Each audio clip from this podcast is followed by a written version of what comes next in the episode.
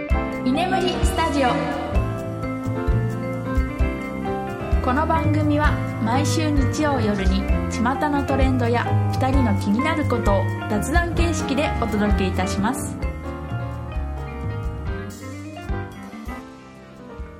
居眠りスタジオナンバー31司会のヒデですいつかですこんばんはこんばんはこんばんはなんで最近疑問形になった の、いやどっちだっけと思ってうん放送はほら夜ですからあそっかはい、収録はヒデだけどうね、ん、でもこれってさあの放送夜だけど365日いつでも聞けるじゃん何時でもああ確かにううん「こんにちは」で統一でいいんじゃないそしたら と思ったりーんこんにちはうんなんかそういう挨拶でおはこんばんにちはって知ってるああ聞いたことある YouTube とかでうんおはこんばんにちは古いからやめようよそれ死後だよ死後死後じゃあこんにちはでいいはいはい。えーっと、じゃあまず、今日の、はい今日のお 菓子のコーナー。はいあのす補足すると私たち夫婦はお菓子が大好きね そうそうそう。そうすごくお菓子好きなんですよ2人ともうん。でだからせっかくだからあの、まあ、ぼ番組の冒頭に挨拶代わりに本日のお菓子お菓子をね毎週1品紹介したいと思いますはい。はいなので今日は第1回目のお菓子紹介ってことでよろしいですかよろしいです。い。はい実際にねあのここで食べて感想を言ってもらううんうん。で今日のお菓子なんですけどこれね私があの取引先からちょっといただいたものであの起き上がりもなかというお菓子ですふむふむ。はいあの調べたところ岐阜県の、ねお土産みたいですね、えはいこれね見た目はあの起き上がりもなかっていうので包装を開けるとまあだるまのね形をしたもなかなんですよー、ああ、それで起き上がり。そうそうそうえー、そうで実際にちょっと今ヒデさんに1個食べてもらおうと思いますう。はい。はいヒデさんはこれ食べるの初めてだよねうん、初。うん私はあの食べましたも一個ううん食べたもらったの開けてみ てなんかすごいこう、粉が。まあもなかだ から そっか、もなか、もなかだからか。うんじゃあ一口もいます。はいこれ結構もなか好きなんだよね。あそうなんだよかったねうん。もなか粉砕してるけどね。ごめんねちょっと潰れちゃった持って帰ってくるときに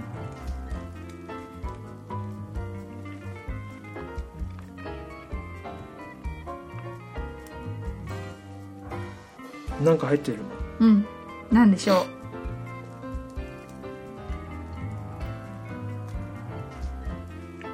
栗うそう栗マロン。そう栗がね入ってるんですよこのもなかうんうん。丸ごと一粒うんうん。私も食べた時びっくりしたえ栗入ってると思ってで栗も入ってて、まあ、もなかあんこなんだけど、うんうんそんなに甘くなくないうん、あっさりしてる。ねえ実は私和菓子がちょっと苦手なんですよあんことかあのーね洋菓子より、まあ、低カロリーとか言われてるんですけど甘さはちょっと私和菓子の方が強くて強く感じなんてかそうねそう砂糖の甘さがすごいうんあるだからあまり和菓子は得意じゃないんですようんうんだけどこれはそんな甘くなくて食べた時 にあの素直に美味しいと思ったあ本当正直ね最初もらった時食べたのは、まあ、その人がくれた方が目の前にいた からあ食べなきゃだなと思っはいはて食べたんですようでもそしたら思いのほか美味しくてんうんおおってなりましたへえそう栗がね入っててなんかちょっとそのサプライズが嬉しいあーこれはもらった人が岐阜出身とかこれはねあのーあれなんですよ私が毎週通っ通ってるっていうかやされ、あの仕事お仕事させていただいてる音楽療法でお仕事させていただいてるうんあの施設での方があのさらにあの利用者様のご家族の方から、うんあのいただいたそうなので、なるほどはい、でそれを私にも分けていただいたんですけど、おーうん、美味しか った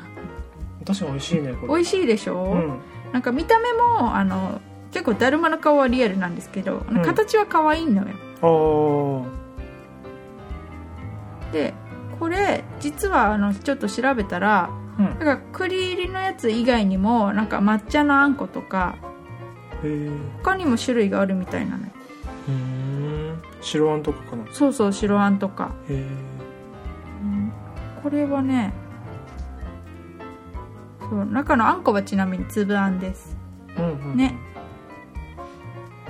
なんかねだるまっていうのもそうだし起き上がりもなかって名前もそうだけど、あと栗が入ってたりとか、うんちょっとあのお祝いとかのお菓子にもいいかなと思った確かに縁起物かもねねいいよねうんうん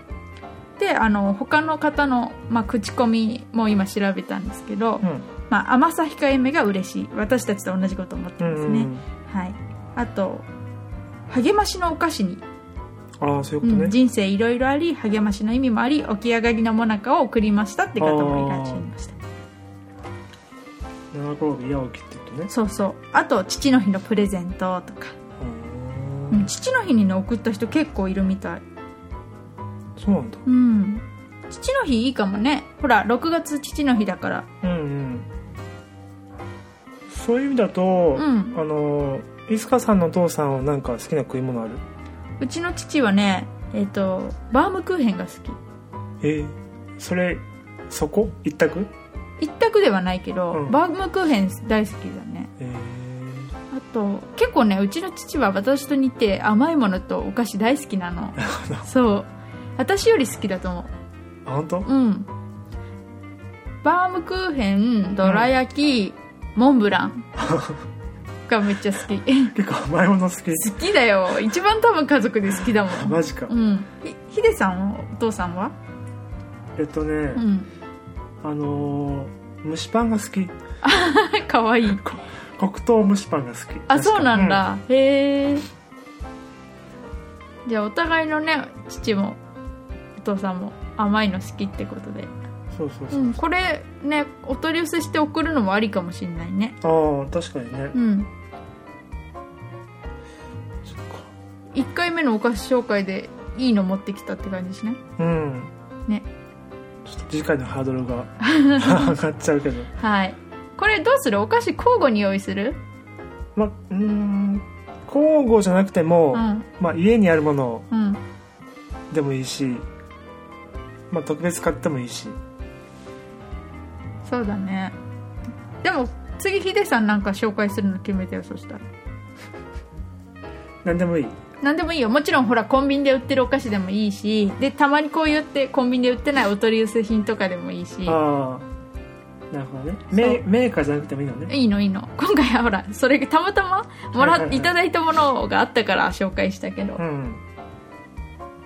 分かったはいじゃあ次は俺が紹介しますはいお願いしますはいでこんな感じでお菓子紹介をこれからやっていこうかなと思いますのでうんそちらもお楽しみにはいじゃあ今週のお題は何がありますか今週はちょっと私がメインで喋ろうかなと思いますはいあの昨日5月30日土曜日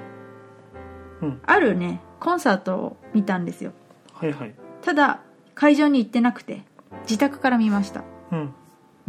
昨日はですね多分これは新しい方法でありあとコロナがの緊急事態宣言が明けてうん初めてのコンサートだったと思うんですけどフルート奏者の上野誠也さんはいがあの大阪のドルチェ楽器のというところでの音楽ホールであのコロナの騒動後初のコンサートが開催されましたうんでそのコンサート、えー、1部2部3部制になっておりましてうん各部30名限定のコンサートでしたい密を避けてね、で、まあ、ここまで言うとあの密を避けた、まあ少人数のうんコンサートってだけで終わっちゃうんですけど、すごいのが同時にライブ配信もされてましたうん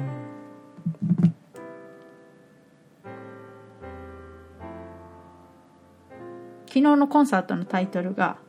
「上野誠也フルートライブオンラインハイブリッドコンサートうんうんですあのフルートやってる方だったら、まあ、音楽やってる方だったら上野誠也さんご存知の方が多いと思うんですけどうんまあヒデさんはあまりし知らないかな名前だけは知ってる感じ、うんうんじゃああのせっかくなんでちょっと上野誠也さんのプロフィールのご紹介お願いしますはいこれウィキペディアからの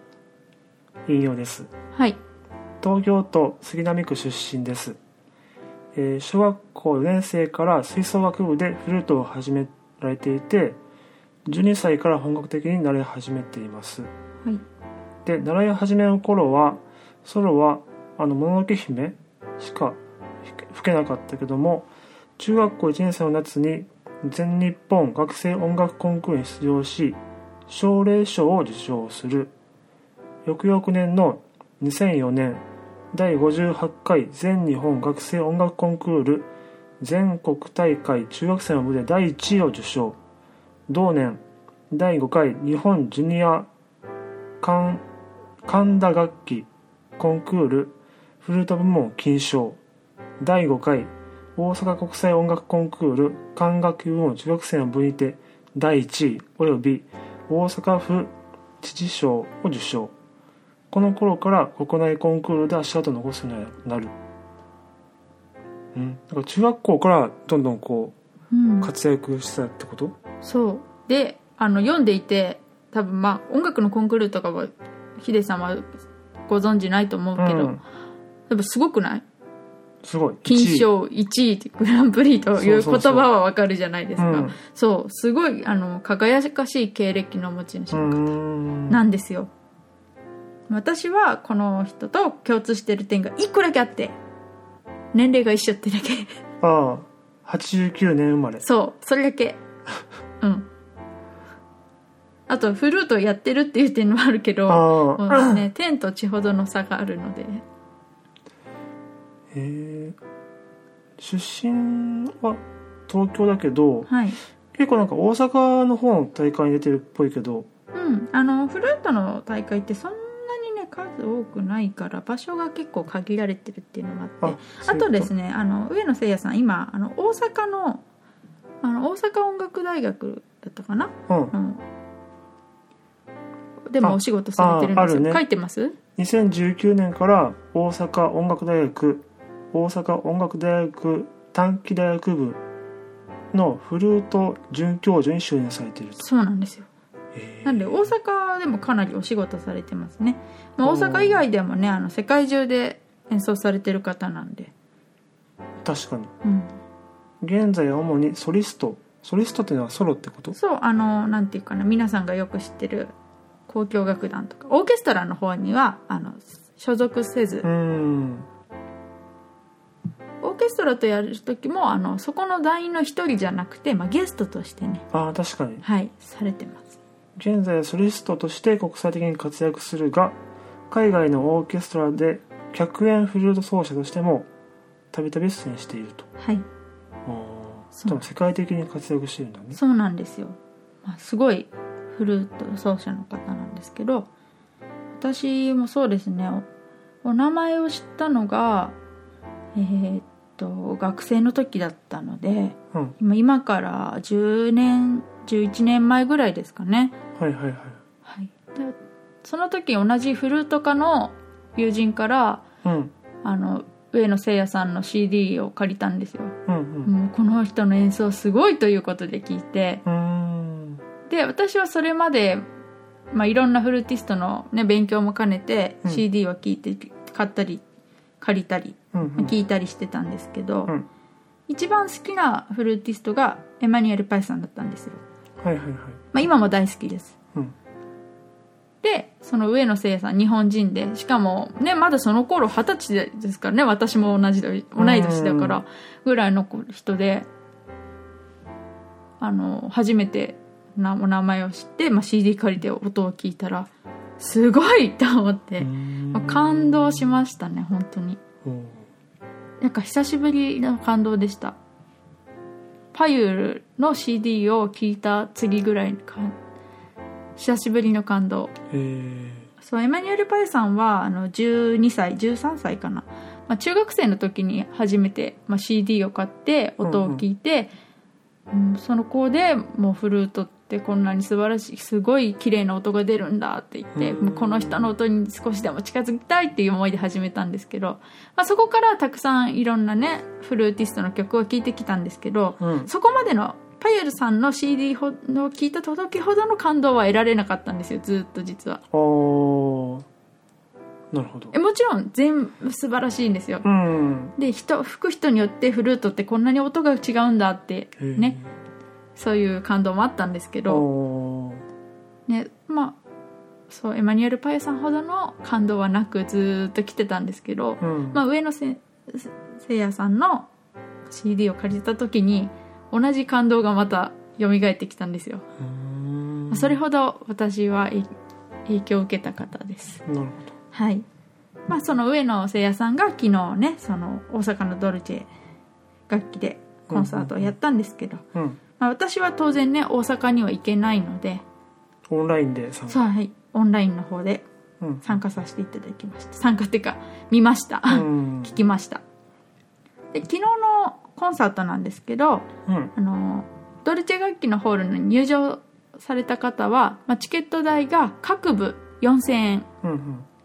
でオンラインは1部2部3部全て視聴できてうん3000円、あー安くないですか安いねうんそうすっごくお得あー実際どうだった参加してみて私は123全部見たんですけど、うんだいたい各部1時間演奏だったのかなはいはいはい一部1時間で一時間1やって時間休憩あいで休憩とか空いて、うんまあ、2部でもう1時間演奏あー間が空いてで3部みたいな感じだったんですようんうんうんうんで多分そのね一部その終わって開くごとにまあ消毒とかされたんじゃないかなと思いますああ換気とか換気とかさうーんなまるほどずいっぱい感じたことはあったんですけどうんあの多分ドルチェ楽器のうんね、社員さ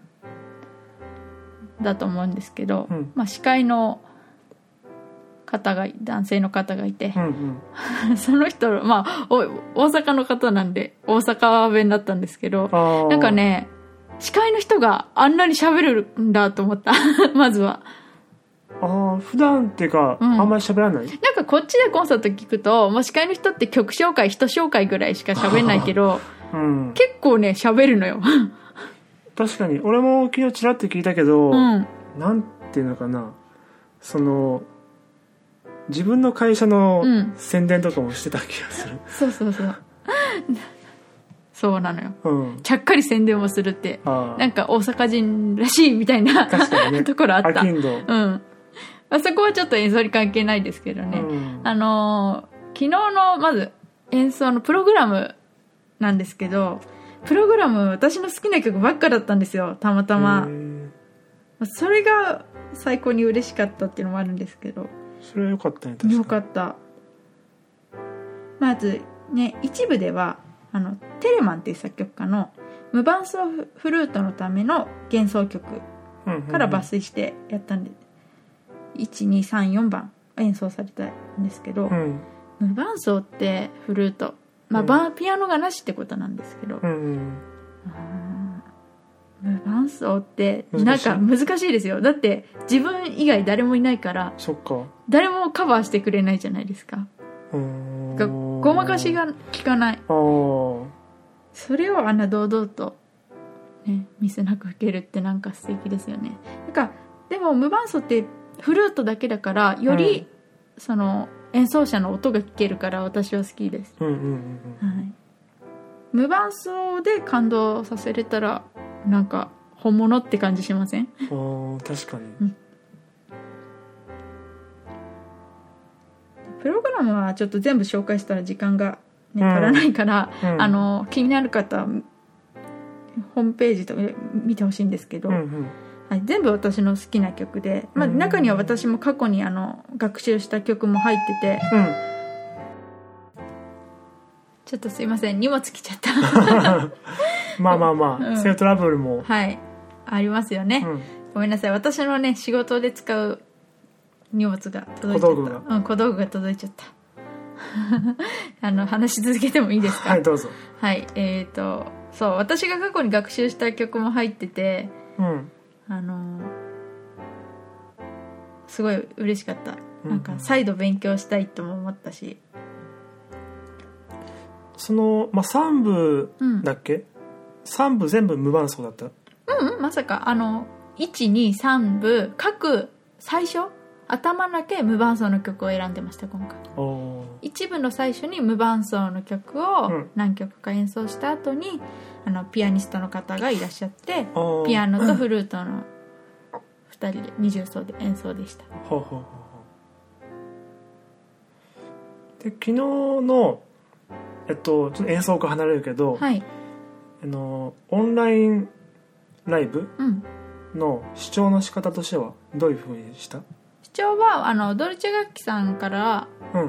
んの公式サイトの会員じゃな会員でなおかうつんそのオンラインのチケットを購入された方だけが見れるやつだったんですようんだからあの、まあ、普通の無料ででき見れるほら YouTube とかそういうのではなうんうくんて、うんそのドルチェ楽器さんのまあサイトで見ることができました、はいはいはいまあ、全てあのチケットの手配とかもオンラインでうんうん私の場合はカード決済ですね、うんして、まあ、購入するとあの、うんパスワードが送られてくるんですよあうんる、はいはいでそれでライブ視聴ができるんですねおーで1部2部3部あってまずうん1部の公式サイトに入ると当日うん1部2部3部っていうのが分かれてて1部の演奏をし、まあ、視聴するっていう画面があってそこをクリックするんですよおーで事前に送られてきたパスワードを入力すると画面が開いてそこから見れるという感じです、なるほどうん、で私はまあもちろんねそれ iPhone しか iPhone 私 iPhone なんですけうど、んまあ、スマートフォンあとパソコンで、まあ、視聴ができると思うんですけど、うん今回はちょっとさらに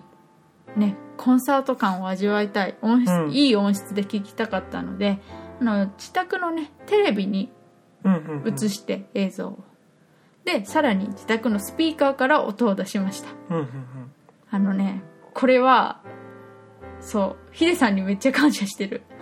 あの、ヒデさんって、こういう音響機器好きなんですよね。うん大好きで、もう昔からこだわりがあって、うんまあ、結構いいものをお持ちなんですよ、独身の頃 から。それが、私は今回、大活躍すごく大活躍。このコンサートのためにあったようなもの、私の中で は。ほ、ほんとそれぐらい良かったんですよ。ちょっとこのスピーカーの宣伝する、ああじゃあシステムの紹介あ そうそうそう、しよしうてかほしい。えーっとねまずその使った機材としては、はい。まあ、テレビねうん当然だけど、テレビあと AppleTV を使ってますあとはプリメインアンプあとはスピーカー、うんで AppleTV 何使うかっていうといつかさん今回 iPhone 使ったんで iPhone から AppleTV に対して音と映像を飛ばせるわけですよであの AppleTV で受けた映像をテレビに出しますで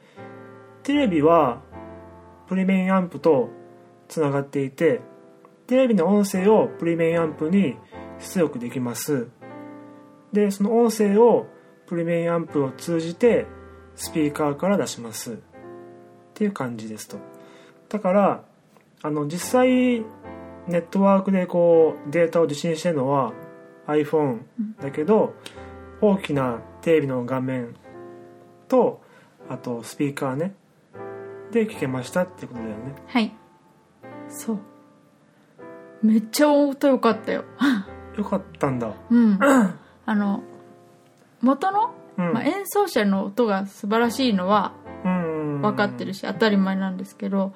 どうしてもやっぱり会場で行って直接聞くのとこのねいろいろ機材を通して聞くのって変変わるじゃないですか、そうねそ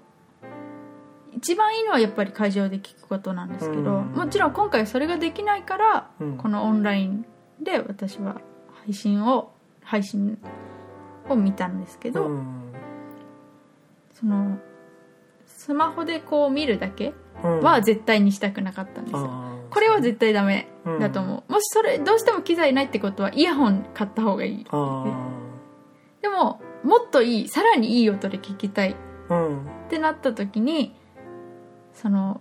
ね、たまたまねヒデヒデさんがうんそういう機材を全て揃ってたからうちではできたんですけ どもうこれだと思ってヒデさんにお願いしてうん繋いでく れと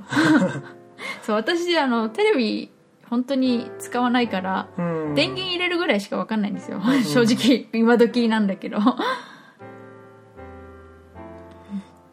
多分そういうオンラインのライブの課題って多分そこは一つあって、うんまあ映像はまあいいとして、うん音音がやっぱ課題かな、うんと思っていてやっぱ臨場感がすごい違うと思うんだよねはい実際の会場と自宅とじゃそう全然違った、ねうん、映像はもうどうしようもない部分があるけうどんうんそれはねしょうがないうん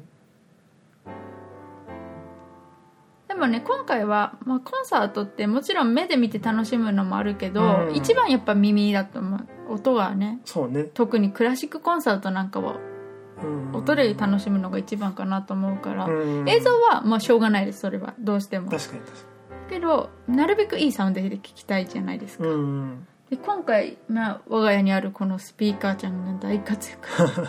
最初テレビにつないだだけで聞いて聞いてみたんですけどうんでちょっとそのスピーカー通してくれないかって頼んで変えたもらったんですようヒデさんにめっちゃ良かったよ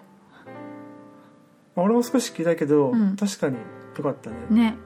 うちあのテレビがあってその両脇に大きいスピーカーがあって、うんでその正面にあのソファーがあるんですようんうんそのソファーに座って聞いた時すごかったなんかもうちょっとねこれは言葉で表せないのがもどかしいんだけどあーなんだ音のなんだろう立体感立体うん、があってすごいよかったあー目閉じて聞くと最高でした 一応今俺が買ったスピーカーってうんトールボイ型って言ってはいあのなんていうのかなコンパクトじゃなくて結構背の高いスピーカーなのねうんこれって確かあのコンサートとかそういう音楽向けのうんスピーカーだったはずあそだうかなんだらそうそうそうだから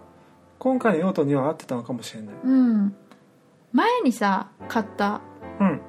やつあったじゃんえっとちち小さいやつそ黒いううんあのソノスっていうとこそろうのやそうつそうねそうヒデさんがあのねブログでねちょっと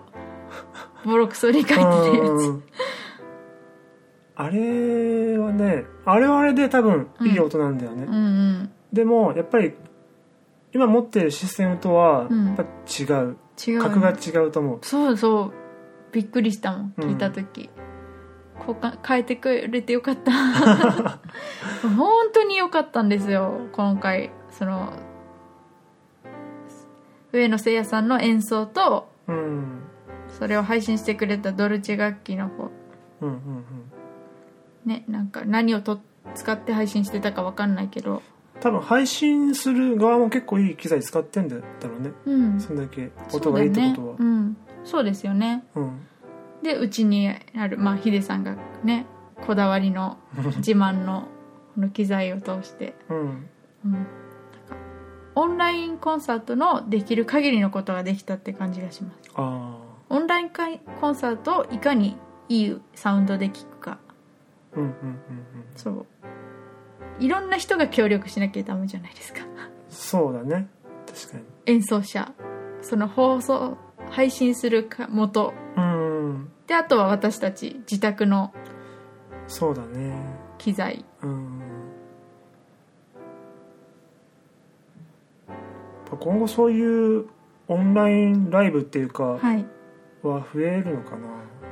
今回多分上野誠也さんが初の試みだったと思うんですけど、うん私はこのなんだろういいと思ったああ試みとしては成功だと思ううん昨日はまあ30名限定い各部うん30名だったんですけど、うんうんあの配信で視聴してた方うはん300人を超えてたと、まあ、司会者の方が言ってたんですけあどあはい言ってたんですよはいはいでコンサートって、うん私はやっぱり演奏は直接コンサートホールに行って聞くのが一番だと思うのは、これはもう変わらないんですけどそうだねでもどうしてもね行けないって時あるじゃないですうか、ーん予定は空いてたと仕事がなくてもその時うんお休みでもさ、遠いとか、うん子供が小さいとか妊娠中持病があるとか、そうねまあ、いろいろな都合で行けないことって多いと思うんですよ、うんうんでもこうやってオンラインの配信もちろん無料でやるべきじゃないと思いますう絶ん対に、それはねはいを家で視聴できたら、まあ、家事やりながら子育てしながらも聞けるし、うーうんん、今までコンサート会場に行くしかなかったものが、うん自宅でも聞ける見れるっうてんうんうんうんいいと思いますそれは、確かにうん、そうすることでもっと音楽、まあね、クラシックなんか聞きに来てくれるう人が多いと思う、ーんあそっうか、んまずは自宅で気軽に聞いてみてはい、あこれいいなと思ったら実際会場に足を運んで、会場に足運んで、まあ、都合がついた時にね、自分の行ける範囲の場所だったりしたらそうだねもうぜひ行ってほしいし、うんまあ、無理でも、まあ、いろんな都合があって無理でもそう自宅からでもコンサートうを聴ける、見れるって最高だと思いますけどね確かねクラシックって結構あれじゃないですか全く興味ないって人もやっぱり多いじゃないですかにうんヒデさんなんかもそんな聞かないでしょクラシック俺はね多分聞かないね一応あの何枚か CD 借りたりして、うんもデータっていうか持ってはいるけど、うんそんなに知らないしうん聞かないなそうだよねでもわざわざなんかそうクラシックあんまり聞かない人ってさクラシックコンサートって敷居が高いとかちょっと思われがちじゃないですかうんなんか人によっては何着てけばいいのって言われることもあるんですよ。あもうー全然あの、あ、場所によりますよ。もちろんちょっとうん清掃じゃなきゃいけない雰囲気のところもありますけど、着たいたい、まあ、私服で OK なんですよ。ん あの、普通に行く格好で、はい聞く人は気軽に足を運んでいただきたいんですけど、まあそう思ってる方もやっぱり多いので、うんでも自宅だったら、まあ要はあの、パジャマでもいいじゃないですうか。ん そうねね。で、誰の目線も気にせず、うんね、よくねクラシックコンサート眠くなっちゃうって人もいると思うんです よまあね心地いい音楽聴いてるとね眠くなっちゃうっていうのはしょうがないんですけうど、んコンサートホールだったらねそこでいびきかいて寝たらもう白い目で見 見られちゃいますけど、まあ、自宅だったらね人の目も 気にせうずん楽しめるし、自分の好きなようにはい、確かにねうん、だったら CD でいいんじゃんっていう人もいるかもしれないんですけど、うん CD っていうのはもうかある意味完璧な状態そうだね、うんなんていうか CD の音楽って確かに完璧だけど面白みがないよね、そうそうそうそう。だって CD はミス割った場所はそのミスの場所だけ直したりとかして完璧なものをそさうそうそう発売してるじゃうないですか、んコンサートってやっぱり違うんですよねわかるわかりますよねそれは好すごいわるきだからうんもちろんあの出演者のね小さいミスだったりとかうんもありますし、それがいいんですけどまたそうそれが味なんだよねねあのなんか緊張感がねそうそうそうその息遣いが聞こえるというかそうそうそうそそううそうそれが素敵いいんですよねそうやっぱり直接ね音は耳で何も通さず聞いた方がうん聞くのが一番いいんですけどそうでも CD よりさらになんか会場に行ってる気分になれるのがこのオンラインうんだったと思います、なるほどはい、じゃああれかあの今まではうん、 CD と実際のライブしかなかったけど、うんその中間ができたって感じそうそかうなでもこれはうんあの出演者だけではどうにもできないことでああねそうねそうそのなんていうか中間業会社企業様が入ってその配信をうんやってくれるで協力がなきゃ絶対にできないことだから、うんまあ、一緒に演奏者とその人とで一緒にライブをうん作り上げるって感じですかねうんうんうんうん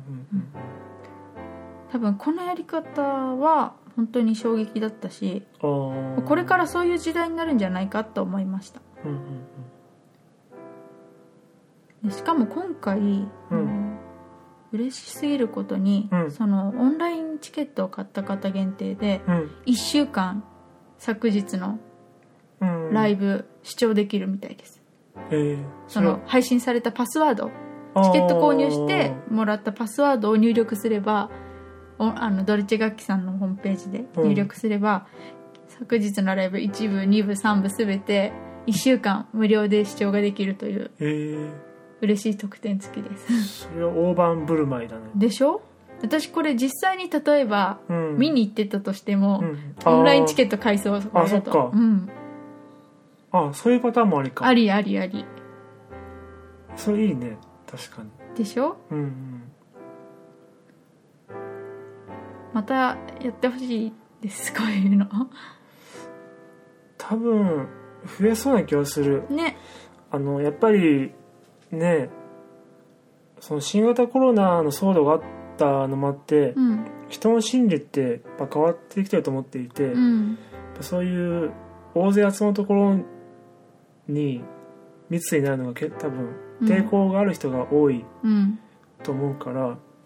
あ、そういうオンライン演奏っていうかオンラインライブの需要はすごいあるんじゃないかなと思う、うんうんそうですね私もそう思いましたうーんライブかはいちなみに今後の予定とかは決まってるのその上野聖也さんのライブっていうかコンサートそうですね昨日はそんなあの具体的な告知はされなかったですけど、うんまあ、第2回もやりたいとはおっしゃってましあたあちなみに私はあの関東だったらうん直接足を運んでき聞きに行きたいうです、んただ今回みたいに大阪とかなると、まあ、地方になっちゃうとちょっと行けないじゃないですか、うんどうしてもそうだねあとねまだ今ちょっとひ人が多いところにはっていう抵抗もやっぱりあるので、うん、まだ私たちもね仕事以外ではそうね必要最低限の外出しかしてないじゃないですかまあ、大阪ってなるとどうしても移動がそう新幹線飛行機とかになっちゃうか飛ら行機になっちゃうじゃないですか、で日帰りでで行けなくはないけどちょっときついきつ いよねだからそうですね近場、まあね、東京千葉と東京方面だったうらん全然、ね行きたいうんけど、もしそれが叶わない場合でうんでオンラインという形も取っていただけるんだったらーそれも今後も視聴したいと思いますし、うんうんね、そして123部全部通して聴けるうんうん1つうん1枚のチケットでうん3000円今回ものすごい安いと思いますお得だったと思います、確かにね、はい、もうちょっと値上げしてもいいと思います はいそのライブライブ絡みで言うと、うんあの俺イエローモンキーのライブに行く予定だったのねはい4月かな確かうんでもやっぱりそのコロナのせいで中止にせざるを得なくうんなっちゃってでいまだにまだなんだろうな、まあ、一応延期っていううん体だけど、まあまあ何も情報がなくうんどうするのかなって感じで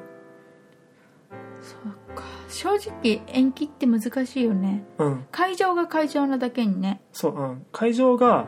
東京ドームだったんですよしかも 2days うん東京ドームといえばさいろんなたくさんのね、有名なアーティストがライブやってるしあそとうそプうそうロ野球やってますよねそうそうそうそうそうそうすごく会場を抑えづらいと思うあそこは、うん、でねその東京ドームっていう規模の中でその客を密にしないってなると、うんね、あのチケット買った人の半分以上、うんもしかしたらもうごめんなさいってなっちゃうかもしれないしう、んそうですよねね直接ライブに行って見たい応援したいって気持ちはあるけど、うん、ねえやっぱりでも不安だもんね不安だし多分そこでもしその感染者いっぱい出しちゃったら、うん多分責任は運営の方に行っちゃうから、うんそれも難しいと思うしそうですねもしさあの今回上野誠也さんがやったような形、うんだったにするってなったらヒデさんはどうするそうね多分オンラインで見ることも考えるかなうん選択肢のうちに入ると思ううんそうなるとあれだね多分ほら今よく無観客ライブとかあさあはいはいはあいるじゃないですかうんうんうんそういう形になっちゃうのかなそれかやっぱ本当に少人数だけ入れる、うん難しいね難しいよねそれなんはかそのそういうロックバンドってさ観客のこのうわーという熱そうそうそうそうそうが最高の盛り上がりじゃないですかやっぱり、そのイエローモンキーのボーカルの人が、うん、少し言ってたんだけど、はいなんかの DVD かなんかで、うんうんそのライブ始まる時の、うん一番初めの客の盛り上がりでう、んもうその日のライブの出来上がりが決まっちゃうみたいなこと言ってて、うだんうんわかるわからやっぱり客がいるいないとじゃあ全然違うと思うそうだよねそうだよね確かにきついよねそうでもみたいなうん客をいっぱい入れるのは難しいしみたいうな、んどうなるんでしょうかねそうヒデさんはまだそのイエローモンキーのチケットは返金とかはしてないうんしてない手元まだに持持っっててるるそう延期だもんね中止じゃなくて延期だからねそうそうそうそうただ一応アナウンスとしては、うん延期するけれども、うんあのー返金っていうか、うん希望者にはそれは対応しますっていうのはうん出ていて、そっか難しいねうんファンとしてはやっぱり生で見たいけど、うんそうだよね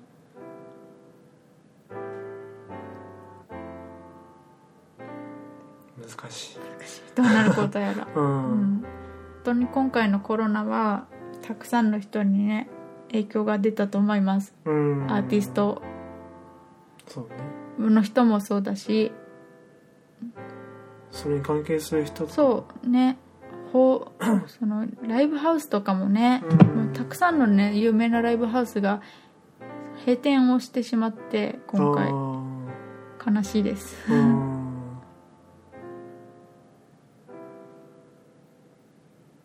ね早くそのコロナ前の生活に戻ってくれるとうんいいんだけどねはいその緊急事態宣言は解除されたけどやっぱり元には戻ってなくてうんそう解除されたけど今ここでまた同じこと繰り返しちゃうとまた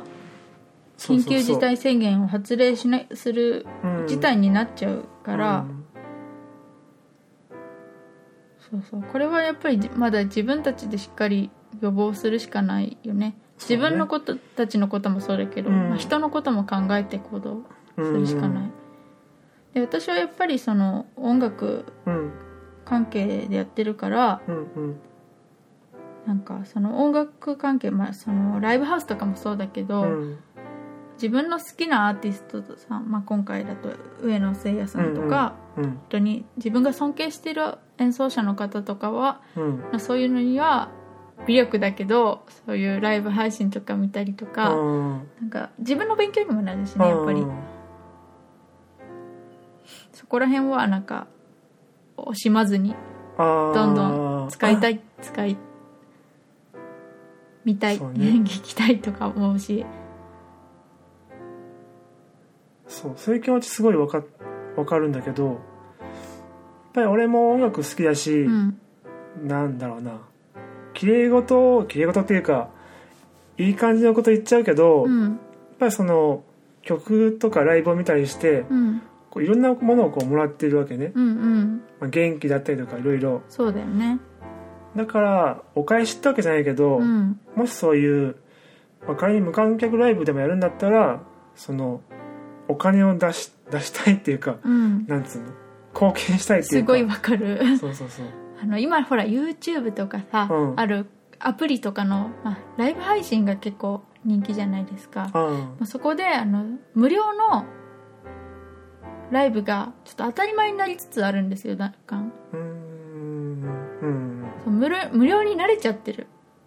みんな確かにね、うん、コンテンツっていうのは無料なんだっていうふうにそうそうそうってなっちゃうんですけど、でも決して無料で聞いていい人ではなくてそうね私たちがこう普段聞いてる人とかって、あのもちろんそれだからって言って無料を全てを否定するわけじゃないですけどね、もちろんい無料のやつは無料の良さがあるし、うんその配信してる側もん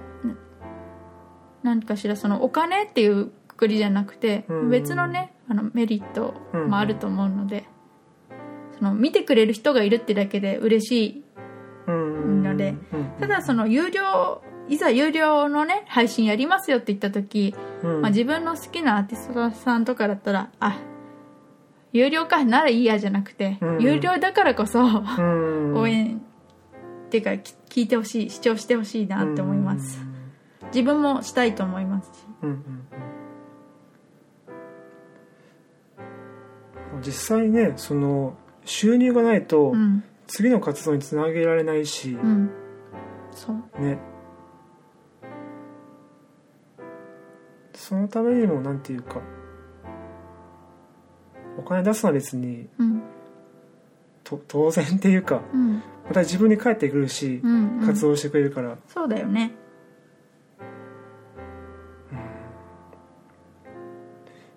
じゃあいつかさん的に今回のオンラインライブはうん大満足、満足もうね昨日は本当に泣きました、感動してあうんやっぱりコンサートっていいなってあー思ったしそううね、ん本当にこれからまあ結構コロナ前とかは私も仕事忙しくてうん好きな演奏者の、ね、コンサートにもほとんど行けないことが多かったんですけど、うんうん数年間うんうんでもなんだろうなこのね緊急事態宣言もあったしうん自分の尊敬する演奏者とか、まあ、好きなうんアーティストとかのライブコンサートはうんなるべく行こうと思いました、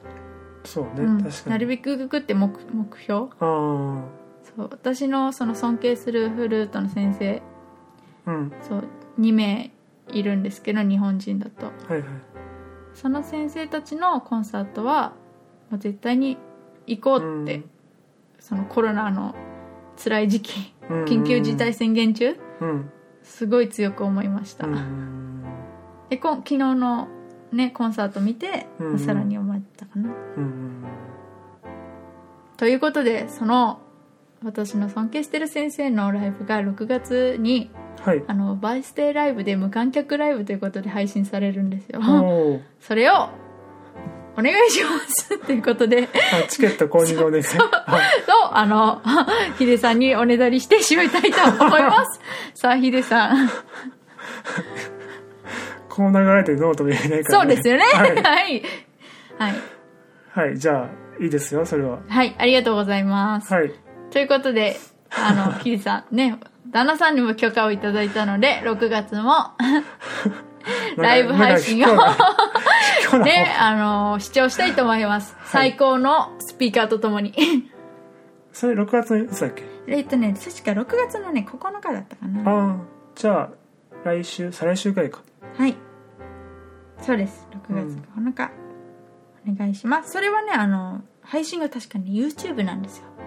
あたあで、YouTube だっていうことは無料なんですけど、うんそのアーティストさんにおひねりという形で、あの、あ私ができるんですよ YouTube じゃないよそのおひれりのところはああそうなんだ特設ページでそのへえまあれですねネットで買い物するような感覚かあなーでおひねりがそう2000円から、はいはいはい一番高額だと確か1万までだったかなあーを選べるんですけどはいはいはいははいいなるほどそれをしたいと思いますチケット代わりにああそういうことねはい金額はちょっとここでは伏せます けど うんあのまあ2000円ということはないです 絶対に最低が2000なんて2000そう、うん2000円。だけど、その方が普段やってる、そのバースデーライブ、毎年やってるバースデーライブは、うんあの、チケットが5000円プラスドリンク代らしいので、ああ私の中では最低ランク5000円かなと思っています。もう安い気がするけどね、うん全然そうだよね。そう、だって出る演奏者も豪華だし、うんうんちょっとあのラジオでね宣伝していいかがどうかがまだ分かんないからああのお名前ちょっと伏せてますけあどそっか多分大丈夫だと思うんでですけど、うんあの大丈夫そうだったら私の SNS で宣伝させていただきます、うんうんうんはい、じゃあまたそれの感想も後日、そうですよけねればあの居眠りスタジオでお話できたらいいなと思いますうん、はい今日はねちょっと私がしゃべりっぱなし でもちょっと昨日のライブの興奮が抜けなくてあーあの私のね喋る能力がいつもより低下してるけど まあいいや ちょっと個人的にすごい幸せな時間だったし、うん、今日もね昨日の、はい、配信もう一回見直す見直すははいいじゃあ今日はいっぱい喋りましたねはいじゃあえー、っと来週はうん俺がお菓子を用意するはいのかなでいつかさんが食べるうん食べるよしじゃあ来週はそれで楽しみにしていただいてはい来週のトピックスもね何か、何するかはまだ決まってませんが、うんじゃあ今日はこれぐらいにしますかはい喋りすぎたしねこの辺で はいじゃあ本日もありがとうございましたありがとうございました